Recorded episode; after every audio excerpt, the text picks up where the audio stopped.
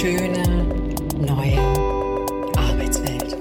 Ihr hört den Werkbank-Podcast aus dem Basislager Coworking mit eurem Kollegen Patrick Bauer.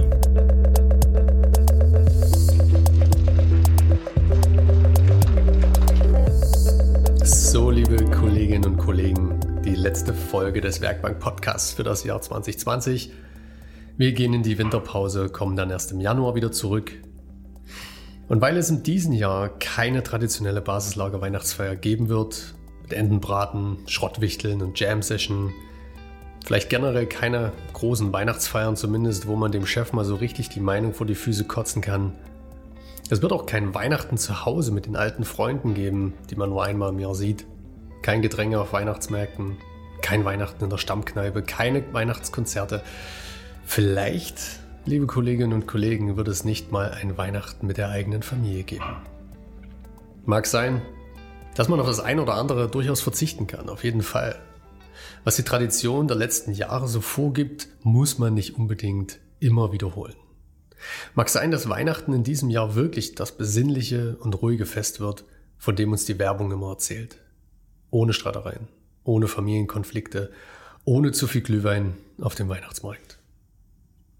Egal, was uns dieses Weihnachten allerdings beschert, wir werden damit klarkommen. Wir werden uns anpassen und wir werden das Beste daraus machen. Auch wenn wir alle in diesem Jahr mit einigen Traditionen brechen werden. Eine Tradition wollen wir dann aber doch treu bleiben. Und dazu bietet sich dieses Podcast-Format wunderbar an. Unser Jahresrückblick aus dem Basislager, den wir sonst regelmäßig bei unserer Community Weihnachtsfeier vorstellen, in diesem Jahr unter Corona-Bedingungen natürlich als Podcast auf eure Kopfhörer. Zu Gast an der Werkbank ist heute mit mir das Core-Team des Basislagers. Unsere Community Managerin und der Shooting Star des Basislagers, denn keiner bekommt mehr Likes auf Instagram-Posts. Sie hält als offizieller Head of Kleinscheiß den Laden am Laufen, kümmert sich um das Wohl unserer Mieter, organisiert, vermittelt und klärt und das alles mit einer unerschütterlichen positiven Energie. Schön, dass du da bist. Inga. Anderthalb Liter Champagner und die Welt ist in Ordnung. Außerdem unser Innovation Lead und selbsternannter Digitalhausmeister, der uns den neuen Space am Flussplatz praktisch im Alleingang realisiert hat. Der hat schon mal aus alten Aktenschränken eine stylische Community-Küche gebaut und wird uns leider zum Jahresende verlassen. Warum, wieso, weshalb, das wird er uns selber erklären. Mihai. Mir fällt es ein, wir haben diese Meditationsminute seit lange nicht mehr gemacht. Ne? Und natürlich nicht zu vergessen unser Head of Coworking, der den Titel bei Coworking Influencer Tobias Kremkau abgeguckt hat. Oder war es vielleicht doch andersrum? Er hält hier die Fäden zusammen und wird liebevoll hin und wieder auch mal Herbergsvater genannt. Er sorgt für unsere Partner und Key Accounts und plant leidenschaftlich gern große und kleine Events für die Leipziger Gründer-Community unser Marco. Ich glaube, wir haben halt uns ständig neu erfinden müssen in diesem Jahr. Wir haben ständig überlegen müssen, was, was machen wir hier eigentlich und was ist, der, was ist der Wert von dem, was wir hier machen. Gemeinsam wollen wir euch unsere Highlights und Herausforderungen aus dem vergangenen abenteuerlichen Jahr 2020 erzählen und was 21 so bei uns ansteht. Der Werkbank Podcast Weihnachtsedition aus dem Basislager.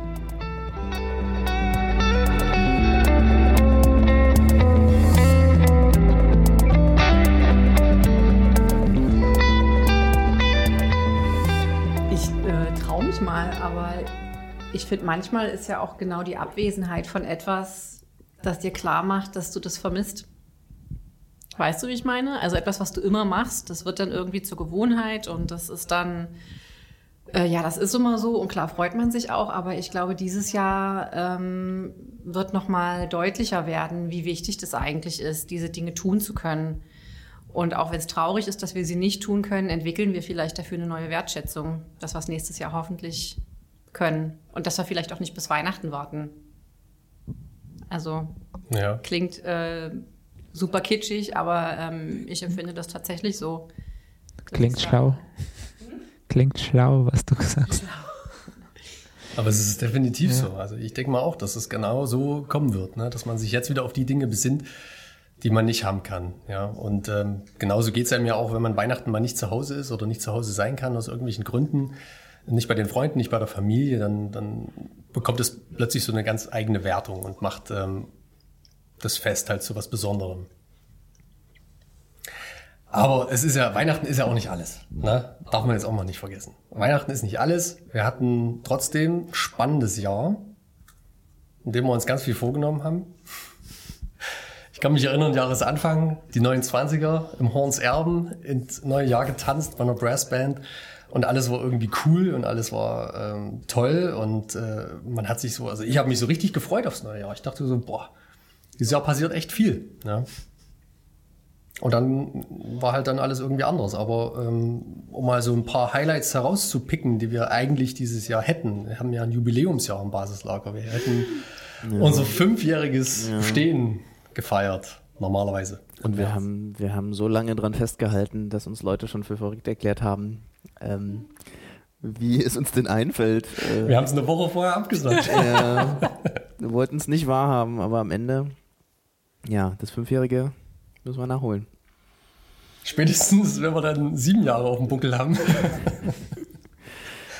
naja, und, und überhaupt, ich meine, wir hatten dann äh, die ganze, das ganze Thema Floßplatz äh, stand auf dem Zettel.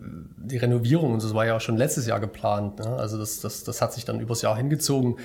Und ähm, das war halt auch so ein, so ein Highlight, was einfach für uns da war. Und was trotzdem stattgefunden hat. Was trotzdem stattgefunden hat, was wir jetzt auch nicht hätten verschieben können irgendwie. Ne? Also man kann das ja nicht einfach stillstehen lassen. Mhm. Und auch die Safari ähm, war halt so ein Thema, was auf uns zukommt, wo wir uns dann überlegen mussten, was machen wir damit. Ne? Und gerade ähm, ja, diese Fünf-Jahres-Party, um nochmal darauf zurückzukommen, ne? Äh, also Marco, du bist ja so unser Head of Events. Ne? Du, du bist halt derjenige, der bei uns die ganzen Events plant und immer wieder neue Events mit neuen Events um die Ecke kommst. Wie war denn das so? Ich meine, war das jetzt easy, das umzuswitchen und irgendwie dann zu sagen, wir machen es jetzt doch nicht? Die Jahresfeier? Naja, wir hatten ja alles soweit vorbereitet, dass wir, wir haben ein gleichzeitiges Jubiläum mit Leibglow geplant. Eigentlich wollten wir gemeinsam feiern hier um die Ecke im Oscars. Äh, hatten Einladungen verschickt, wir hatten wahnsinnig viele Zusagen, haben da gedealt, äh, dass es, was es für Brezeln gibt und welche Getränke und so weiter. Es war halt, äh, ne? Ich glaube, wir hatten 300 Brezeln bestellt. Oder? Wir hatten, ja, ja, ja, ja, wir wollten es krachen. Aber es ist fünf Jahre, also das geht ja nicht irgendwie an einem vorbei. Ähm, ja, und, und also ich glaube, also es war nicht leicht, das abzusagen, aber das Schönste daran waren eigentlich die Rückmeldungen von den Leuten, dass sie das dass zum ersten Mal wir tatsächlich auch entscheiden mussten, ey, das Jahr wird so völlig anders als alles, was wir uns irgendwie vorgestellt haben. Und das war, glaube ich, der Punkt, wo wir verstanden haben, wie ernst diese Situation eigentlich wirklich ist und was da gerade auf uns zukommt und was das auch für uns als, als Begegnungsort bedeutet, wo wir, also ein Kern von dem, was wir anbieten, nämlich die gemeinschaftliche, das Teilen von Ressourcen, wird eingeschränkt sein und das nicht nur für einen Monat, äh, wie wir alle erst dachten, sondern tatsächlich, naja, jetzt haben wir es bald äh, ein ganzes Jahr. So. Und, und dass das was ist, was sich so lange hinzieht und was auch nicht nur Coworking betrifft, sondern generell die ganze, die ganze Shared Economy, von der ja ganz, ganz viel die Zukunft ähm, ähm, prophezeit wurde, dass man Ressourcen eben nicht mehr besitzen muss, nicht mehr jedes äh, eigene Gerät zu Hause haben muss, sondern dass man, dass man sich da reinteilt, dass man schlaue Mechanismen hat, wie man das ähm, eben gemeinsam nutzen kann. Ähm, und dass sich das komplett neu erfinden musste in diesem Jahr, und trotzdem noch da ist. Also es gibt noch äh, Carsharing, es gibt noch äh, Busse, die durch die äh, Lande fahren, es gibt noch Coworking Spaces. Ähm, ich kenne noch nicht so viele, die zumachen mussten, aber ja. Das ist ein guter Punkt, weil gerade ähm, Coworking an sich ist ja, ne, es lebt halt von der Community und das ist ja auch, was wir immer so prophezeien. Ne? Also wir, wir sind jetzt ein Coworking Space, der sehr stark auf Community abzielt. Und gerade Corona ist ja da so ein Ding, was, wo es halt einfach nicht geht. Ne? Plötzlich ist Social Distancing da und plötzlich muss man sich irgendwelche Maßnahmen überlegen, wie die Leute halt am besten nicht zusammenkommen. Ja. Was meinst du, Inga, als unsere Community Managerin? Wie haben wir das hingekriegt dieses Jahr? Das war auf jeden Fall eine Herausforderung, würde ich sagen. Ähm das war auf jeden Fall eine Herausforderung und ähm, irgendwie ein, Ausprobieren. Und ähm, da gab's ähm, und auch das war wieder so ein Moment, ähm, wo bei mir auf jeden Fall hängen geblieben ist, ne, man merkt, was man, was man hatte, wenn das nicht mehr da ist und wenn das nicht mehr geht. Und ähm, ich merke das aktuell zum Beispiel jeden Donnerstagmorgen. Da ist bei mir so ein Gefühl drin, äh, ich fahre jetzt ins Basislager und äh, ne, bereit schon mal den Kaffee vor und wir decken den Tisch und, ähm, und dann merke ich so, Moment, ähm, wir machen gerade kein Community-Frühstück. Das hat sich bei mir so eingebrannt.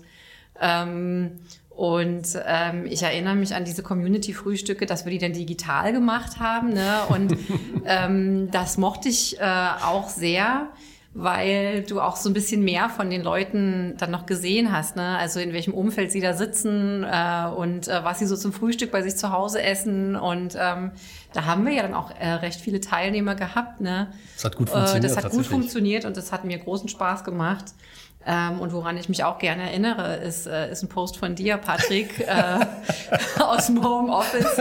Und ich glaube, das ist so der legendärste Thread, den wir auf Slack je hatten, weil dann auf einmal alle anfingen zu posten, wie sie im Homeoffice sitzen und andere nominiert haben und äh, du wirklich gesehen hast, wie alle äh, im Homeoffice sitzen. Und ich muss sagen, da habe ich mich mit der Community trotzdem sehr verbunden gefühlt. Ne?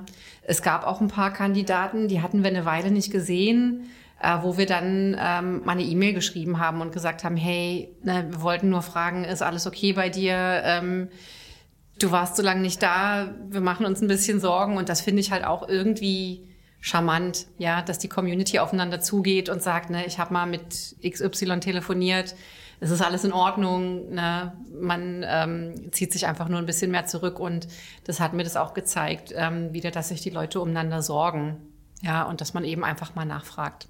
Absolut, ja. Also Shoutout an Jörg, der ähm, zu Corona-Zeiten entdeckt hat, dass es auch To-Go-Sachen gibt und dass man Dinge überall bestellen kann und abholen kann.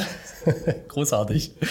Mihai, du wolltest gerne, ja? Ja, nee, ich wollte äh, Inga was fragen. Äh, ich denke so, dass ein, eine Community lebt von, von Interaktion und das ist jetzt gefühlt nicht mehr so stark, dadurch, dass die Leute äh, oder ganz, ganz weniger Leute im Haus sind Hast du das Gefühl, dass das irgendwie äh, sich im Online, im, im Slack, äh, äh, ja, dass das alles da durchgewandelt äh, ist oder tatsächlich etwas, was verloren gegangen ist? So ein Teil von, von was unsere Community stark gemacht hat? Mm, das ist eine gute Frage. Ähm, ich habe nicht das Gefühl, dass es ähm, bei Slack so viel stattfindet. Also ich beobachte das ähm, nicht so, würde ich sagen. Von den Leuten, ähm, mit denen ich mich unterhalte, ähm, würde ich sagen, dass sich die Kommunikation auch viel so ein bisschen aufs Private verlagert hat. Also viele, ähm, viele kontaktieren sich trotzdem und fragen irgendwie nach und das läuft dann aber vielleicht gar nicht so über diesen öffentlichen Verteiler, sondern äh, viele aus unserer Community äh, sind ja auch privat irgendwie miteinander verbandelt. Ja, ich habe zum Beispiel mitbekommen, äh, diese Boardgame-Abende, ne, die es gab vor Ort, dass die teilweise eben digital stattgefunden haben, ja. Und das sind ja auch vereinzelte Gruppen, die sich treffen oder dass eben ähm, ne, dass mich auch Leute äh, privat angerufen haben oder mir eine WhatsApp geschickt haben und gesagt haben, hey, ich wollte nur Bescheid sagen, ne, alles gut, mir geht's gut. Ähm, also es wird miteinander kommuniziert, aber es wird vielleicht ein Stück weit ähm, runtergefahren. Aber ich würde sagen, oder ich empfinde das so, dass die Community ähm, so, ähm, so stark ist, dass ähm, auch wenn man sich ein paar Wochen nicht äh, physisch im Space begegnet, dass da trotzdem noch eine Verbindung da ist und dass äh, man sich umso mehr freut, wenn man sich wieder sieht. Und dass die Kommunikationswege aktuell nur gerade andere sind. Und das fand ich auch ganz spannend. Es gab in der ersten Phase gab es Leute, die quasi eingezogen sind und das Haus halt nur leer erlebt haben. Also die einen Arbeitsplatz gesucht haben und hierher kommen wegen der Tische. Es gibt so einen schönen Spruch äh, Community, you come for desks and so you stay for community. Ähm, also du suchst ein Büro oder einen Tisch oder irgendeine Form von Infrastruktur und das, was ist aber lebenswert oder sozusagen der Mehrwert, den man dabei entdeckt, ist die Gemeinschaft, sind die anderen Menschen, die um dich herum sind. Und ich weiß noch, wie ich riesengroße Angst hatte. Wir sind super flexibel mit unseren Kündigungsfristen. Also zwei Wochen kann man quasi kündigen. Und ich sah förmlich vor mir am Anfang diese riesengroße Kündigungswelle, wo ich dann dachte, okay, jetzt, jetzt wird es echt Rock'n'Roll. Mal gucken, wie wir uns in ein, zwei Monaten irgendwie hier über, über Wasser halten können. Und die dann aber zu sehen, dass es quasi eben nicht um den physischen Gegenstand, um den Drucker, den ich habe, oder um das WLAN, das schnelle Internet oder den, den Tisch, den ich habe, sondern die Zugehörigkeit zu einer Gemeinschaft, dass es das eigentlich ist, was, was sozusagen der Kern oder die, die Motivation ist, was die Leute beisammenhält und was, was man aber auch erst versteht, wenn man da ist und nicht, wenn man den, den Vertrag unterschreibt, sondern halt mit der Zeit dann durch, durch Gespräche, ohne dass wir da groß was bei, dazu tun, entsteht, das fand ich total schön zu sehen, wie das dann auch wieder aufblühte. Also als dann Dinge plötzlich wieder möglich waren und die Leute dann wiederkamen und aus ihren ganzen Löchern quasi wieder vorgekrochen kamen, ähm, fand ich eine so total schöne Erfahrung zu sehen, okay, was bleibt, wenn quasi dieses, wenn dieser Ort des Basislagers nicht mehr da ist. Ähm, und was, was überlebt so eine Phase? Wir wissen alle nicht, was passiert wäre, wenn es irgendwie länger angedauert hätte. Und jetzt, glaube ich, haben wir gerade die Situation, wo wir das beobachten können, wie lange sowas gut geht, wenn der physische Teil eben fehlt. Ähm, aber dieses Etwas, was oben drüber schwebt, ist was, was mich total, total stolz gemacht hat und, und total auch sozusagen bestärkt hat in dem, was wir tun. Die Leute sind geblieben und ich erinnere mich an unsere Sommer. Ähm, Mittagspausen. Mhm. Wisst ihr noch im Sommer, wie schön das war? Auf einmal ne, wir waren halt draußen und haben auf der Insel gesessen und jeder hatte was mitgebracht. Ja. Äh, und es saßen wirklich alle zusammen in diesem Innenhof und haben zusammen Mittag gemacht. Ne? Das war dann auch nichts, was irgendwie angekündigt werden musste, sondern du wusstest, da triffst du deine, deine Pieps irgendwie. In dem ungemähten Gras. Stimmt. In der Naturwiese. Zwischen In der Bienen Naturwiese zwischen unseren Bienenbomben und äh, Tomaten. Das war schön. Also das war auch super entspannt. Ne? Ich glaube, für 2021 brauchen wir ein bisschen mehr äh, Tische im Innenhof. Ne? Outdoor-Möbel. Oh ja. Apropos Tische, Michael. ich wollte es ich auf jeden Fall. Gute Überleitung, gut, dass du es ansprichst. Ja. Ich wollte auf jeden Fall nochmal eingehen auf diese Tischaktion am Floßplatz, ja, die, die wir alle, glaube ich, noch in den Knochen haben. Ähm, aber um die, um die verwirrten Hörer jetzt vielleicht ein bisschen abzuholen, was ist eigentlich am Flussplatz passiert? Genau, also wir haben ähm schon, ich glaube, seit zwei Jahren oder so das irgendwie im, im, Blick gehabt. Wir wussten, dass, die, dass eine Abteilung von der LVZ äh, vom Flossplatz rausgeht äh, und zieht im Hauptgebäude um und dass wir den, äh, den Platz da frei ähm, haben werden. Ähm, und ähm, dass eine Erweiterung des Basislagers möglich wäre. Und ähm, ich erinnere mich, wir sind, ähm, ich zumindest, ähm, irgendwann mal im Sommer oder so äh, 2019 äh, schon, oder ja, ja, 2019 war das. Äh, wir sind durch diese Flure, äh, dunkle Flure mit äh, äh, blauen Teppich und so Verlags, irgendwie Zeitungen überall und ja. Äh, tausende von Ordner in, in Schränken und wahnsinnig äh, viele Türen hinter jeden Türen guckt ein anderes Glastüren, so diese alte und äh, genau, ja. so ein sehr altes Gebäude und ich dachte mir, oh, oh. krass. Oh, ja, super wie, Stimmung hier. Wie schaffen wir das hier, ne? Und dann, ähm, ja, tatsächlich haben wir uns, äh, äh, ja, wir haben uns ermutigt, äh, vielleicht auch äh, durch äh, die Erfahrung, die wir mit dem Space in Rostock gemacht haben, ja. dass wir das geplant haben. Das wurde umgesetzt und da ist eigentlich was sehr Schönes daraus geworden und dann haben wir gesagt, na gut, das schaffen wir auch hier.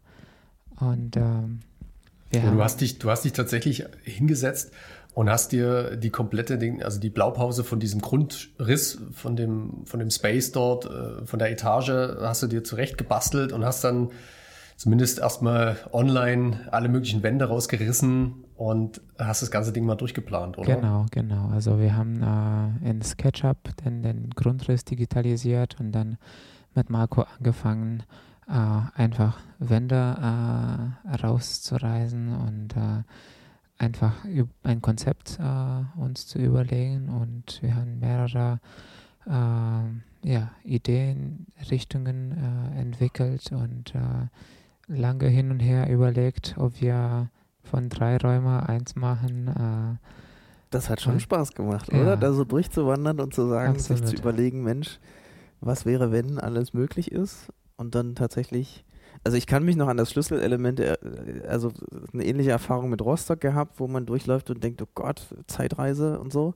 Und dann sieht man, dann steht man zum ersten Mal, da haben wir den Bau, die Bauphase ja gar nicht miterlebt, sondern wir haben die Pläne quasi übergeben und dann die Umsetzung war komplett vor Ort, ähm, dann ohne uns. Und hier waren wir halt live dabei und könnten sehen, wie dann plötzlich auf, auf unseren Wunsch hinweg also, was da alles eingerissen wurde. Mir ist da fast ein bisschen schlecht geworden, als man dann irgendwann drin stand und da hingen lose Kabel und es war wirklich, also, ähm, ja. Da hat man gemerkt, oh oh, jetzt wird's ernst. Genau, also wir haben so von September bis November äh, ungefähr äh, geplant. Letztes Jahr. Letztes 2019. Jahr, genau. Und dann irgendwann mal im März war es soweit. Äh, dass die, der, der Vertrag unterschrieben äh, wurde und die Trockenbaufirma äh, angefangen hat, die Wände rauszureißen und das war dann sozusagen umzusetzen. Mitten in Corona-Zeiten dann, ne? Also so März, war ja dann März, April, war ja so die Hochphase. Ich glaube, der Bau hat sich dann auch nochmal verschoben irgendwie. Genau, also vorher schon, auch vorher schon gab es, also selbst der, der, da mussten ja erstmal die armen Mitarbeiter, wir haben ja schon quasi geplant wie verrückt und da saßen noch Menschen drin und haben dort gearbeitet und wir sind da immer durch mit Besichtigungen schon und das, also man fühlt sich halt wirklich so ein bisschen wie die, weiß ich nicht, wie die Aasgeier, die da schon drauf warten. Ich würde es eher wie Piraten. Ne? Naja, und gleichzeitig waren dort Berge, also ich, ich gucke gerade Inga an, da waren Berge an Papier drin. Da war so viel, so viel Unterlagen, so viele Schränke. Ich, also ich habe nie für möglich gehalten, wie viel man sich ausdrucken kann und archivieren kann. Und bis wir dann, also da das auch irgendwie nicht voranging, haben wir es dann irgendwann selber in die Hand genommen. Vielleicht kannst du davon erzählen. Ähm, weil uns das alles viel zu lange dauerte und wir halt Sorgen hatten, die Handwerker standen, wir hatten die Pläne, wir hatten die Unterschriften, wir hatten das Budget, aber die Leute saßen noch drin die Leute saßen noch drin, die Akten waren noch drin und dann hatten wir, glaube ich, ähm, ne, wir hatten ja mehrere Firmen, die, die schon vorher eingezogen sind und dann hatten wir, glaube ich, einmal diese Räumaktion mit äh, mit äh, Kilian, mhm. äh, wo wir da das Büro schon mal frei machen wollten, damit ich schon mal reingehen können und dann äh, Wäschekörbe an Akten da erstmal rausgeräumt. Und was man auch für Blicke erntet da, naja, gut, das ist ja. Hm. Aber ja, es, also es gab einen Parallelbetrieb, wo tatsächlich teilweise unsere Mieter schon eingezogen sind und gleichzeitig Verlagsmitarbeiter noch drin saßen und regelmäßig die Alarmanlage 17.30 Uhr scharf geschalten haben. Ähm, na gut, das haben wir überstanden. Dann haben wir die Aktenberge irgendwo hingeräumt. Ich weiß gar nicht, wo die jetzt sind. Aber ich glaube, sie sind im Keller gelandet. Es gibt ein riesengroßes Kellerarchiv. Irgendwo gibt es ein Archiv und dann mussten wir ja den, die ganze Etage, nachdem wir ein paar Leute vorzeitig schon hatten einziehen lassen, mussten die ja dann wieder ausziehen. ne, dann war äh, das Thema zweite Etage, wo wir dann den Umzug äh, einen, einen Nachmittag wirklich äh, volle Manneskraft. Wer war denn da von uns noch alles mit dabei? War das noch? Ajotik hat gut mitgeholfen. Ajotik hat mit mhm. gut mitgeholfen. Ähm, das waren, glaube ich, auch noch Zeiten von Sophie und Daniel, mhm. von unseren damaligen Shout out an Sophie und Daniel. Praktikanten, äh, die viel Muskelschmalz, glaube ich, lassen mussten um alles äh, da runterzuziehen ne? und um das Ganze dann drei Monate später wieder, hochzu wieder ja. hochzuziehen. Erst, genau, erstmal die, die Baustelle quasi freiräumen. Wir hatten noch lange die Illusion, naja Mensch, da können wir doch ein paar, da fangen wir mal dort hinten an mit Arbeiten ja, und lassen. Genau. Kein die, Thema. Die, die, sitzen da einfach Problem. weiter und die Handwerker werden sich, das wird sich schon vertragen. Das ging nicht so richtig auf. Ja, dann war irgendwann Baustart. Genau. Äh ich weiß nicht mehr, was das für ein Monat war.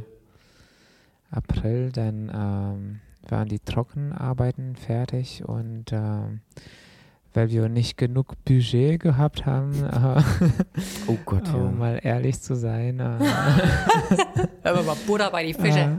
Genau, um äh, den Space auch gestreicht. Hab Wir, das- wir, haben, wir, wir Ja, saßen vor der Kalkulation kriegen. und, und haben erstmal sind aus allen Wolken gefallen, was so ein, was das kostet, wie viel man verdienen kann, wenn man im Trockenbau arbeitet oder im Elektrofach. Ja, Genau, dann haben wir gesagt, okay, gut, dann äh, streichen wir selber. das war eine Das super Idee. Auch eine, ich glaube, es war auch eine gute Möglichkeit, äh, ja, das, das Team irgendwie zusammen oder näher zu, zu wachsen zu lassen äh, äh, und mal was anderes zu machen. Äh, andere Erfahrungen.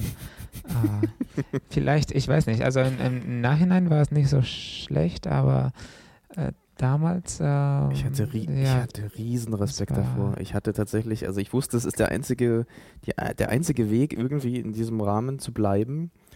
Und ich sah auch nicht ein, das Geld, was da aufgerufen wurde, dafür auszugeben. Und ich dachte, na gut, das können wir, dann können wir lieber ein paar schöne Möbel dafür kaufen oder sozusagen andere Sachen hübsch machen. Aber also ich, äh, ich habe dir da vertraut, dass wir das hinkriegen. Ja, irgendwie, ich weiß nicht warum, aber ich glaube, ich bin so aufgewachsen, dass man eigentlich ja vieles, vieles selber macht. Ja. Und ähm, ja, 750 Quadratmeter, das kann nicht so viel sein. Also, man, wir sind ja letztendlich damit in der Wirtschaftszeitung gelandet, ja, auf einer großen Seite. Das ist, äh, das kann man ja alles nachlesen, was da passiert ist und vor allen Dingen bebildert auch irgendwie äh, sich angucken als kleine Fotolove-Story. Äh, wir haben, glaube ich, weiß ich, drei, vier Wochen oder, oder länger haben wir an dem, ich glaube sogar Ja, länger, Es war viel. ja, haben wir daran gearbeitet, Ja, ja. Ähm, wirklich alles abzukleben, die, die Wände äh, zu streichen. Du hast es mit so einer Spraypistole gemacht. Genau, also wir haben mit einer Walze angefangen, dann gemerkt, oh, das äh, wird schon ein Jahr vielleicht dauern. Ja, Äh, so geht's nicht weiter. dann, äh, ja. Das wurde bisschen, alles neu lackiert, also gerade die, die, die Heizkörper und so weiter. Ne? Der Fußboden, gut, der wurde neu gemacht teilweise. Ähm, es, war, es war halt extrem viel Arbeit und wir haben da, da habe ich alle sehr viel Zeit äh, verbracht. Gut, im Endeffekt, wenn man jetzt sieht, okay, das, das war also in dieser Zeit, wo, wo es schon mit Corona so, ein- es war so ein bisschen lockerer wieder, aber ähm, trotzdem noch auf Social Distancing getrimmt. Also es, es war jetzt im Haus relativ ruhig bei uns. Ich glaube, die Zeit konnten wir gut nutzen dafür, um halt einfach dort zu renovieren. Wir hatten eh alle Masken auf in dem Moment. Und äh, es, hat, es hat irgendwie funktioniert, aber trotzdem riesen Respekt an, also vor allen Dingen an dich, Mihai, dass du da aus alten Aktenschränken eine komplette Community-Küche gebaut hast.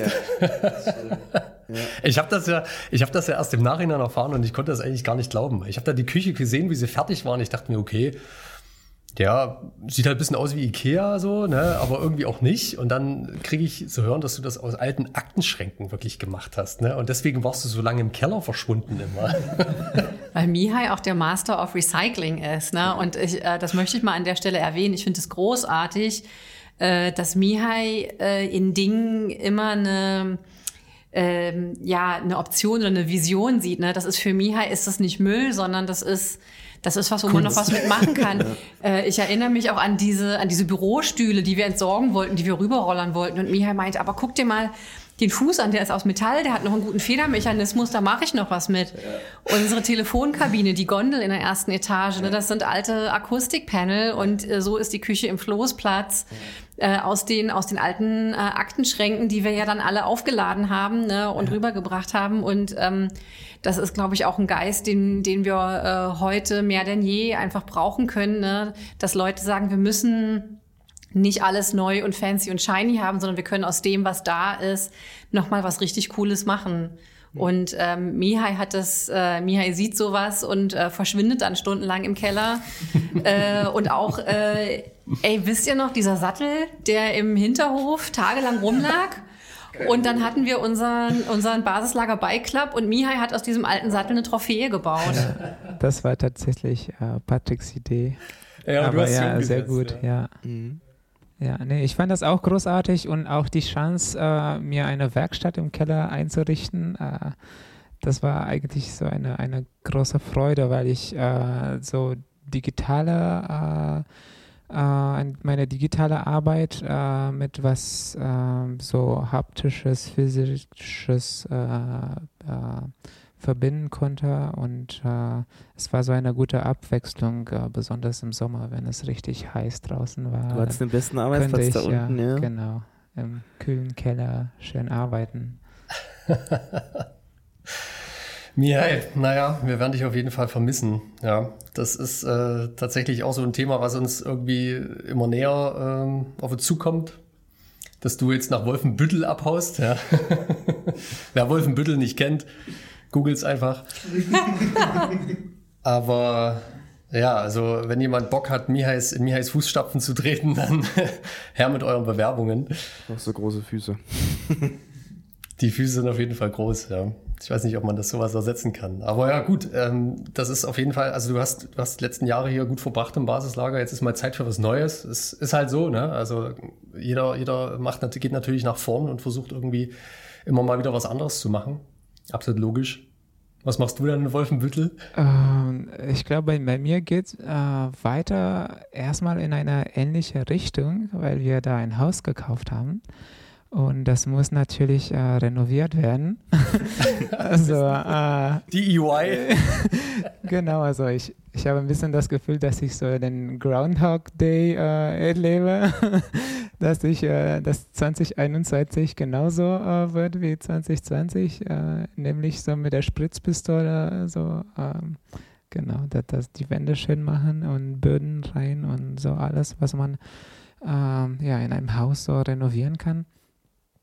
Ähm, ja, also wir haben da ein, ein Haus äh, gekauft. Ähm, Caro wollte äh, in der Nähe von, von ihrer Familie äh, sein und für mich, ähm, ich bin sowieso weg von zu Hause, äh, hier oder da. Äh, und dann haben wir uns entschieden, äh, ja, näher an, an ihrer Familie zu, ja, umzuziehen. Und wir haben da ja, durch interessante äh, Zufälle ein, ein sehr schönes Haus äh, in der Nähe von, von ihrer Mutter gefunden und äh, jetzt gekauft. Ähm, genau, und jetzt äh, geht es erstmal äh, weiter mit dem Haus. Und ansonsten bin ich relativ offen. Ich äh, habe keine großen Pläne. Ich weiß noch nicht, äh, was ich danach machen werde. Ich lasse mich überraschen von 2021. Wir haben ja gesehen, dass es alles anders kommen kann, als man denkt ne, vorher. Also wir hätten wahrscheinlich auch niemals gedacht, dass ähm, das Thema Digitalisierung auch so schnell dann doch vor der Tür steht, obwohl wir das irgendwie immer gepredigt haben und ja uns auch dafür immer einsetzen. Und dann war 2020 irgendwie plötzlich die Digitalisierung da und wir mussten zum Beispiel ähm, unsere schöne Startup-Safari komplett online abhalten. Und ähm, ich glaube, das, das war auch nochmal so ein Moment für uns, wo wir plötzlich erkannt haben, was, was geht hier eigentlich ab? Ne? Vorher war das so ein Event, was in ganz Leipzig stattgefunden hat, was irgendwie äh, in zig Spaces und, und, und äh, Firmen und mit äh, 100 Leuten oder so stattgefunden hat, in, physisch in Leipzig. Und wir sagen plötzlich, jetzt machen wir es digital, jetzt machen wir es online. Das war auch wieder so ein Punkt, wo, wo man dachte, ey, der Kern von der Safari, nämlich dass man durch die Stadt fährt, dass man neue Stadtteile entdeckt, dass man in den Startup Offices steht, dass man den Teams beim Arbeiten zuguckt, dass man Innovationen vor Ort in den äh, Coworking Spaces, Acceleratoren, Inkubatoren kennenlernt. Der Kern davon, von der Safari, ist eigentlich nicht mehr möglich. Ähm, und ich kann mich noch erinnern, wir standen dann vor der Entscheidung, naja, die Safari sollte Ende Mai stattfinden.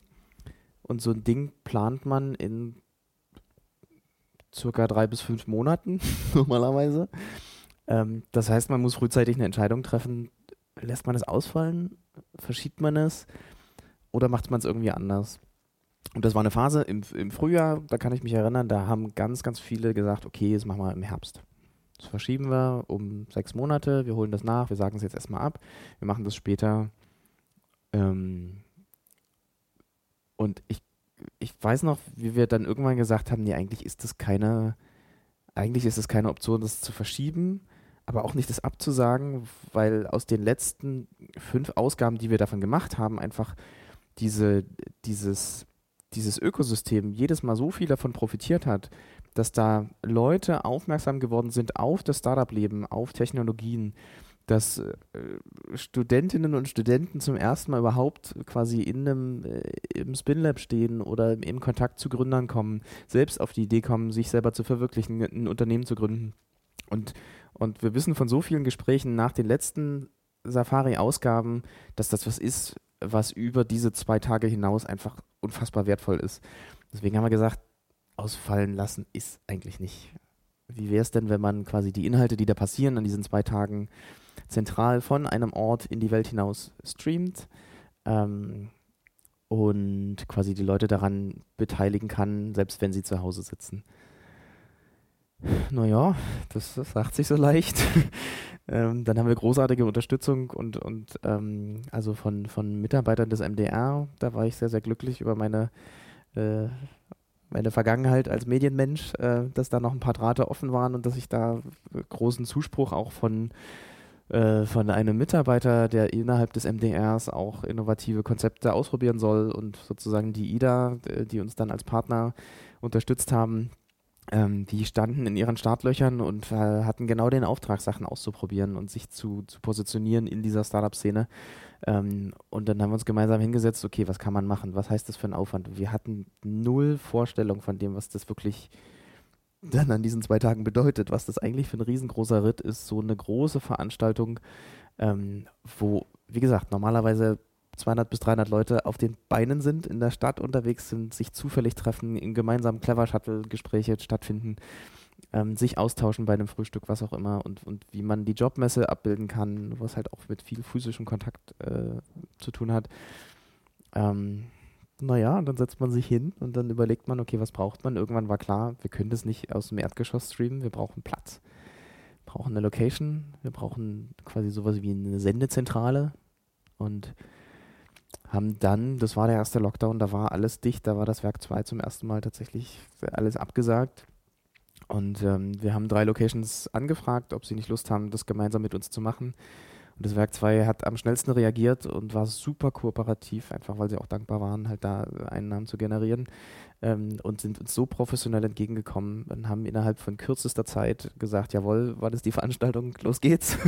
äh, also auch das total auf den letzten Drücker und ähm, das ganze Ding digitalisiert, die Reichweite, das kannst du vielleicht besser erzählen, Patrick, äh, die Reichweite verzehnfacht, auch vom Team dann tatsächlich, wir hatten ja Praktikanten, und, und Unterstützung, die quasi gesagt haben, jawohl, ich will Teil der Safari sein. Und dann mussten wir halt entscheiden, okay, gibt es diese Safari oder gibt es die nicht?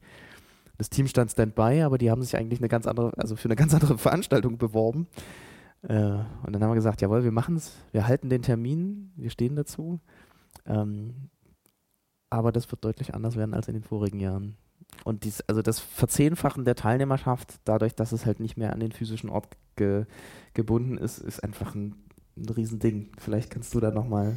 Ja, das ist natürlich immer der Vorteil, wenn man so Sachen digitalisiert, ja, dass man plötzlich Leute erreicht, die nicht physisch irgendwie dabei sein können und die nicht die Anfahrtswege in Kauf nehmen und sich nicht irgendwie ein Hotel nehmen möchten oder sowas, sondern die halt nur mal für ein paar Stunden irgendwie mit reinschauen wollen.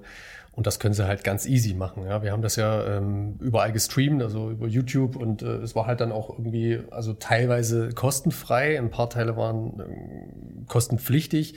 Und ähm, dadurch haben natürlich war die, war die Einstiegsschwelle viel, viel geringer, als wie sich ein Ticket zu kaufen, nach Leipzig zu fahren, mhm. sich das anzugucken, sich in einen Clever Shuttle zu setzen, einen Bus zu setzen, immer irgendwo hinzufahren. Ja. Das war halt nicht vorhanden.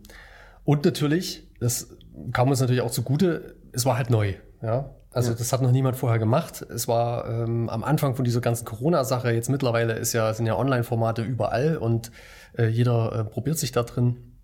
Aber wir haben das am Anfang irgendwie direkt hinbekommen und hatten natürlich auch diese professionelle Unterstützung. Das hat halt auch sehr, sehr gut geholfen. Also mit dem Ü-Wagen auf dem Parkplatz draußen mit den drei Jungs da drin, die die ganze Zeit nur Pizza gegessen haben, das war also grandios. Ja, die haben das so gut gemacht. Die sind Fernsehteam, was da aufgefahren wurde. Es ja. war einfach ein Fernsehteam, ja. Und ja. da sieht man mal wieder, also bei allem Online-Streaming und Digitalisierung und äh, man kann alles mit einer Webcam und Homeschooling und so weiter aber ähm, was so Fernsehleute, die das irgendwie mal gelernt haben, was die eigentlich drauf haben und was, mhm. die, was die hinstellen können, wie gut das aussieht, das ist nochmal eine ganz andere Liga. Mhm. Ja. Und ähm, ja, das darf man nicht unterschätzen, auf keinen Fall. und auch das ist am Ende sozusagen das Kernversprechen der Safari, nämlich Sichtbarkeit für das Startup-Ökosystem herzustellen, ähm, war halt dann plötzlich viel, viel größer. Plötzlich wurde es, war ja englischsprachig zum Teil, ne, eine deutschlandweite oder internationale Veranstaltung, wo Leute nach Leipzig gucken und sich eigentlich sehr, sehr allgemeingültige Inhalte wie äh, Besteuerung von Unternehmen oder von Technologien oder von Pitch-Wettbewerben oder was auch immer dann alles stattfand, ähm, sich halt anzugucken, was halt mit Leipzig dann plötzlich nicht mehr so wahnsinnig viel zu tun hatte, außer dass halt die Leipziger Teams vor Ort die Möglichkeit hatten, einfach diese Plattform zu nutzen und sich da darzustellen, neue Mitarbeiter anzuwerben, äh, Geld einzuwerben, Corporates als Kooperationspartner mit dazu zu holen. Vodafone war stark dabei äh, und alle anderen Partner, die äh, die Uni waren dabei. Also das war das war ein Ritt, na klar, da sagt man erstmal, das wird toll und man verbringt Monate damit, den Leuten zu versprechen, dass das ein Riesenerfolg wird, ohne zu wissen, mal gucken, wie es wirklich wird. Aber ja, es gehört dazu. Ja, unsere Partner haben uns auf jeden Fall gut durchgetragen. Ne? Aber auch, du hast, also wir haben es ja schon mehrfach angesprochen, unsere Praktikanten, also dass sich da auch äh, Daniel, äh, unser Frank Schöbel für Arme. Hallo, also das möchte ich jetzt hier nicht so stehen lassen. Daniel, wenn du das hörst, nimm dir das nicht zu Herzen dass, äh, dass der sich dann auf die Bühne stellt, äh, vor drei Kameras und dann so ein Ding runterreißt. Ja. Also wirklich grandios. Ja. Ne? Auch du, Marco, oder überhaupt alle, die da äh, vor, auf der Bühne standen, plötzlich auf einer Fernsehbühne ohne ja. Publikum. Das kriegt man nicht so einfach hin. Und dann, äh, ich erinnere mich auch noch, wir saßen ja dann äh, im Kili hier im Basislager unten im Erdgeschoss, ne? Und das war so ein surreales Gefühl, weil wir hatten den Beamer an, wir haben das ja hier gestreamt, ne? Und dann steht halt da der Marco oder der Daniel, ne? Stehen halt da die Kollegen auf der äh, also auf, auf der Bühne ne, wird bei uns halt vorne an die Leinwand geworfen und die Qualität ist 1A und äh, wir waren nur ein ganz kleines Grüppchen, ne, aber allen fiel irgendwie so die Kinnlade runter und ähm, Daniel war auf dem Weg äh, zu seinem zu seinem Auftritt als nächstes, ne? Und ähm, äh, das hat die Leute trotzdem irgendwie zusammengebracht. Ne? Und ähm, woran ich mich auch erinnere, ist, es gab ja dann keine offizielle Abschlussveranstaltung, wie das sonst der Fall ist. Ne? Letztes Jahr im Oscars auch mhm. legendär. Äh, es war nichts geplant, es war nichts angesagt. Und ähm, aber dann am, am Abend im Garten äh, gab es dann halt doch ein paar Leute, die äh, die einfach da geblieben sind ne, oder die sich's ange, angeschaut haben und dann äh, noch mit einem Bierchen irgendwie da saßen und das äh, einfach so abgerundet haben. Ja, ja das, das, das fühlte sich trotzdem an wie eine, wie eine runde Sache. Ja. Dann gab's noch den Opernsänger, der vom Nachbarbalkon das Ganze äh, auch noch irgendwie beschönte. Damit äh, hatten wir jetzt nicht gerechnet, aber solche Dinge ähm, passieren halt einfach. Ne? Ne? Das, das kann man nicht planen. Das kann man nicht planen. Mhm. Ja, Serendipity. Serendipity, ja genau. Das, was Co-Working ausmacht, ne? haben wir ja gelernt. Mhm. Die Safari, auf jeden Fall haben wir das auch gut überstanden, würde ich sagen. Dann kam ein Sommer mit, äh, würde ich mal so behaupten, noch fast Normalität. Es hat sich alles so ein bisschen entspannt. Wir hatten dann ganz viele äh, Online-Veranstaltungen natürlich auch, teilweise wieder normale Veranstaltungen bei uns im Haus. Es gab dann die ersten Hybrid-Veranstaltungen mit wenig Leuten im Haus und äh, online gestreamt. Wir sind mit dem Streaming immer ein bisschen äh, mehr in Berührung gekommen. Und letztendlich haben wir dann, Anfang August war das, den Flussplatz eröffnet. Da gab es das erste Community-Frühstück. Ich habe da jetzt ein Bild gefunden. Äh, es war irgendwann Anfang August. Äh, war dann der Flussplatz tatsächlich offen mit, ich weiß nicht, wie viel Verspätung der hätte. es, waren schon, es war schon ein bisschen, also Corona hat da schon auch reingehauen und natürlich, ja. dass wir alles oder viel selber gemacht haben. Aber letztendlich ähm, nochmal Umzug, nochmal Tische schleppen, den ganzen Sommer über Tische abschleppen. Oh ja, also die Geschichte könnte ich vielleicht nochmal erzählen. Äh, also ich war im Baumarkt und äh, habe eine, eine äh, Tischplatte, also eine Arbeitsplatte, eine riesige, so 240 oder so. oder nee, mehr, 280, 3, 3 something drei, also über drei Meter lang äh, bestellt und sie kam irgendwann mal ein paar Wochen äh, später. Und das, das, war schon eine Nummer äh, das eine. Ist, ne? das ist aber auch wieder so eine Geschichte, ganz kurz. Genau. Das ist, äh, also Mihai verschwindet kurz und kommt plötzlich irgendwann wieder mit dem größten Transporter, den die LVZ in ihrem Fuhrpark haben und sagt hier, ich brauche mal Hilfe beim Ausladen einer Tischarbeitsplatte. Das ist, glaube ich, aus einer anderen Geschichte, aber trotzdem der Style ist der gleiche. Ich war mal im Baumarkt und ich habe hier gerade eine Küchenplatte. Könnt ihr mir mal, ich brauche mal vier Leute zum Ausladen. genau, also was, was ähnliches. Und da haben wir mit, ich weiß nicht, acht Leute oder so diese, diese Platte hochgetragen. Echt das ist ein, Mhm. Massives Holz. ja, ja. War schon eine große Nummer. Und da haben wir gesagt, okay, Mensch, äh, das könnte passen. Äh, dann lass uns mal 17 Platten bestellen. Bei einer hat es ja funktioniert, also bestellen wir Space, 17. Genau. Und ähm, was wir nicht wussten, ist, dass die, wir haben dann später nicht beim, beim also in dem gleichen Baumarkt bestellt, sondern bei einem Schreiner. Und äh, was nicht, was wir nicht wussten und direkt am Tag erfahren haben, dass diese neuen Platten zweimal so dick waren und dadurch viel, viel schwer. Aber Gott sei Dank haben wir die äh, so ein, ein Drittel äh, schon im Voraus äh, schneiden lassen. Äh, und die waren so, ja, tragbar, sage ich mal. Ja. Da haben ganz viele Leute, coole Leute aus der Community mitgemacht an so einem bestimmt heißer fünf- 15 Tag. Leute mitten im, so äh, im Hochsommer. Ja, es war ultra warm. Alle in 15 Leute. Flipflops. Beste. Ja, Arbeitsschutz hört jetzt bitte weg.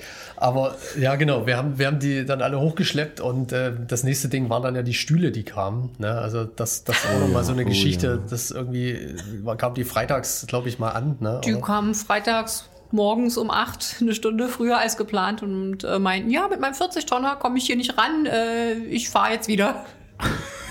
Wie viele Stühle waren das? 50? Ja. sowas. Ich glaube 50 Bürostühle, 50 Bürostühle, alle, alle- einzeln einzeln verpackt. verpackt. Äh, es war auch keine Hebebühne bestellt, äh, sodass er dann äh, unten an der großen äh, Straße, ich Genau. glaube August Bebel oder so, stand er dann. Ne? Und äh, wir haben das dann manuell abgeladen und irgendwie in so Aktion Menschenkette. Aktion Menschenkette immer so stückweise irgendwie nach oben gehievt und oben äh, standen dann Taylor und ich. Ne? Wir haben das dann, äh, wir haben die ausgepackt. Äh, Taylor hat die in den Fahrstuhl gefahren, hochgebracht und ihr kamt dann schon mit den nächsten. Also das war, äh, Jens war noch dabei. Jens ne? und auch, Edwin, shout out, ja, wenn ihr das hört. Tausend Dank äh, auch nochmal. ehemalige Coworker, die das dann trotzdem auf Slack lesen und äh, kommen. Und dann haben wir am Ende zumindest ähm, noch ein Frühstück gesponsert für alle. Ne? Dann saßen wir oben, wirklich klitschnass von oben bis unten. Und haben uns noch ein paar Brötchen reingeschoben. Aber halt auch tatsächlich ne, so, solche Speditionen, also was auch immer für die, die für einen Alltag haben, ja, dass die solche Riesenkarren durch die, durch die Landschaft fahren jeden Tag, äh, dass die quasi in keine Nebenstraße reinkommen, deswegen auf der B2 einfach mal den Warnblinker anlegen und sagen, so, wir müssen das jetzt hier runtertragen und so lange stehe ich jetzt hier im Weg. Ähm, wir fangen schon mal an und ich helfe mit. Also auch äh, der, der Fahrer hatte, Der glaube war ich, ziemlich cool, ne? Der, von dem habe ich dann noch ein Bild gemacht. Der hat dann auch seinen nächsten Termin in Magdeburg halt ausfallen lassen, weil er gesagt hat, tja Leute, ihr braucht ja eure Stühle. Stühle Das, sind wichtiger. äh, das war ja auch der Sommer, äh, wo ich Fräsen gelernt habe. Dank Mihai. Zwölf große Tische, gefräst, geschliffen, lackiert, ja. Genau, nochmal so. geschliffen, nochmal lackiert. Den ganzen Nochmal Space geschliffen. haben wir selber ausgestattet äh, und äh, mit den Platten, die geliefert wurden, haben wir schöne Arbeitsplätze gemacht, ähm, gebastelt, gebaut. Genau, ich war glücklicherweise im Urlaub und ihr habt das alles geschafft. Stimmt, das hatte ich schon ganz verdrängt. Mihai war im Urlaub. Mia war im Urlaub, genau, und hatte uns vorher ja instruiert, wie das geht. Genau. Und dann haben wir ein Schichtsystem da drüben, quasi immer Übergabe. Wie viel Mal wurde der schon lackiert, wie viel Mal wurde der schon geschliffen? Da hatten wir einen guten äh, Rhythmus drin, würde ich sagen. Ne? Da haben wir sehr effizient. Genau. Ich habe ich hab mich am Anfang ein bisschen, ich dachte, oh nee, jetzt das auch noch. Aber letztendlich, letztendlich war es dann so, okay, da bleiben halt andere Sachen liegen. Und ganz ehrlich, es geht auch. Ne? Also das war halt einfach wichtig, das musste gemacht werden. Und irgendwann habe ich es dann auch genossen. Ja? Also ich kann mich erinnern, da beim Schleifen, so, ich habe dann Kopfhörer aufgesetzt, Podcast gehört oder Musik und habe dann einfach so vor mich hin meine Arbeit gemacht und bin halt auch abends nach Hause gegangen mit so einem Gefühl, du hast heute was geschafft. Ja, da sind heute. Du hast heute wieder Arbeitsplätze geschaffen. Aber nee, das ist, ja, das ist ja natürlich das Schöne bei einer manuellen Arbeit, dass man einfach hinterher ein Ergebnis sieht und dass man einfach weiß, man hat was gemacht, man fühlt das auch, man spürt das, ne, die Finger so ein bisschen wund, so, man hat so irgendwie so ein leichtes Kribbeln im Arm, genau, man hat einen gequetschten Daumen, ähm, man hat ein bisschen Staub in der Lunge und das sind halt so die Sachen, die man, die man mitnimmt und die halt aber auch schön sind. Ja. Letztendlich haben wir das auch hinter uns gebracht. Der Flussplatz ist jetzt so ziemlich fertig, oder? Nächste Woche. Nächste Woche. Am 18. genau. Nächste Woche der Flussplatz fertig. Naja, ist ja schon lange bezugsbereit. Es sind die ersten Coworker drin, die Büros sind alle eingezogen. Also wir haben ja schon mittlerweile äh, Büros schon mal durchgewechselt und äh, also es ist ja alles cool im Flussplatz. Ähm, das ist ja wunderbar. Von dem her, ähm, ja, was steht jetzt eigentlich fürs nächste Jahr an? Was haben wir da so geplant? Gibt es da schon Pläne? Nächstes Jahr. Marco? ist noch lange hin, nächstes Jahr? Nächstes Jahr ist lange Die hin. zweite Etage vom Flussplatz. Ja, mal gucken. Also ich glaube, ich glaube, wir haben halt uns ständig neu erfinden müssen in diesem Jahr. Wir haben ständig überlegen müssen, was, was machen wir hier eigentlich und was ist der, was ist der Wert von dem, was wir hier machen. Ähm, Im nächsten Jahr, das kann sein, dass wir nochmal Fläche dazu nehmen. Ich glaube, da haben wir einfach ganz viel, ganz viel aufgebaut und werden gucken, ob sowas überhaupt geht ohne Mihai. Ich mache schnell eine Trockenbaufirma auf. Sehr gut, genau. Bormann Buchwort, Trockenbau und Co. Klingt doch gut. Ähm, die Safari steht wieder vor der Tür. Ähm, das heißt, es, äh, es geht weiter mit, mit neuen Formaten. Ähm, ich glaube, dass wir auch, ähm, also ich merke, dass wir ganz viele Anfragen bekommen von Flächen, die jetzt sich völlig neu erfinden müssen. Also generell, ich glaube, Netto-Bürofläche ist geschrumpft. Ich kenne da keine Zahl dazu, aber äh, in diesem Jahr sind viele, viele Unternehmen auf die Idee gekommen, äh, nicht die gleiche Anzahl an Büros für ihre Mitarbeiter ähm, aufrechtzuerhalten. Gleichzeitig bekommt die flexible Arbeitsform einen riesengroßen Aufwind. Ähm, und das, das Wort Coworking wird in ganz, ganz vielen Kontexten verwendet und jeder meint was anderes damit. Ähm, aber ich merke den Bedarf von auch großen Unternehmen, das für sich selber zu adaptieren, bestimmte Sachen sich abzugucken und, und zu schauen, wie schafft man ein, ein Umfeld, was, äh, was kreativ für ihre Mitarbeiter funktioniert, was neue Ideen wertschätzt und, und irgendwie ermöglicht und dem Raum gibt, was vielleicht auch Unternehmergeist innerhalb des Unternehmens, innerhalb von Angestellten irgendwie wächst, weckt. Und das ist ein Bereich, wo ich, wo ich total gespannt bin, ob es zwischen, zwischen unserer Welt und äh, wir haben es heute Nachmittag genannt und den Erwachsenen und den Leuten, wo wirklich Geld verdient wird, ähm, ob man, ob man da eine Brücke schlagen kann, ob man Sachen adaptieren kann von dem, was wir hier so uns jeden Tag zusammenpuzzeln und die, die Einstellung eigentlich sich ständig zu hinterfragen und, und Prozesse aller zwei Monate über den Haufen zu werfen, um zu gucken, ob man ähm, und nichts für selbstverständlich oder absolut zu erklären, sondern immer wieder zu sagen, das ist ein Prototyp, wir wollen das jetzt, da gibt es noch ein toll, neues Tool, ähm, hier gibt es noch eine Sache, die man schöner machen kann, die man schneller machen kann, die man effizienter machen kann. Und diesen Geist irgendwie in, in eine relativ etablierte Umgebung zu bringen, ähm, halte ich für eine riesengroße Chance. Ob wir diejenigen sind, die das übersetzen können, weiß ich noch nicht. äh, aber probieren würde ich das gerne. Ähm, auch sozusagen Strahlkraft über, über unsere Startup-Bubble, unsere Coworking-Bubble hinaus zu entwickeln und da draußen den Leuten zu erzählen, wie sich das anfühlt, selbstgesteuertes Arbeiten, also selber zu entscheiden, wie viel man arbeitet, wie hart man arbeitet, wann man arbeitet, zu welcher Uhrzeit man produktiv ist, wo man arbeitet, ähm, dieses Vertrauen zu genießen von, von Vorgesetzten und, und sozusagen die, die, die Freiheit und Selbstbestimmung, die Coworking per Definition mit sich bringt, in die Welt zu tragen, da habe ich große Lust drauf. Klingt nach einem Projekt. Du willst nicht mehr dabei sein, Michael? Letzte Chance. Leider nicht. Ich dachte, das war eindeutig. Ach schön, ihr Lieben. Ja, es sieht wohl so aus, als ob wir jetzt dann, ähm, also wenn dieser Podcast rauskommt, dann gehen wir eigentlich fast alle in Weihnachtsferien. Dann ist äh, Weihnachten nicht mehr weit hin. Und ähm, ja, was macht ihr an Weihnachten dieses Jahr? Nix. Doch. Doch, doch, also ich bin in Niedersachsen, äh, da gibt es noch keinen Lockdown. Da gibt es keinen Corona. Auch hoffentlich äh, wird auch keinen äh, geben. Und wir sind bei, bei Karos Familie. Und äh, ja, wir lassen es gut gehen. Völlerei geht immer. Fährst du weg, Inga? Ich bin hier.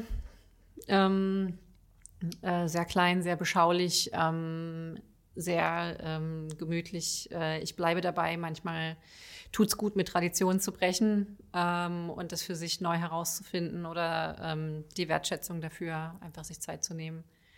Ähm, ja, und äh, kochen und backen kann man an Weihnachten ja trotzdem zu Hause. Ja.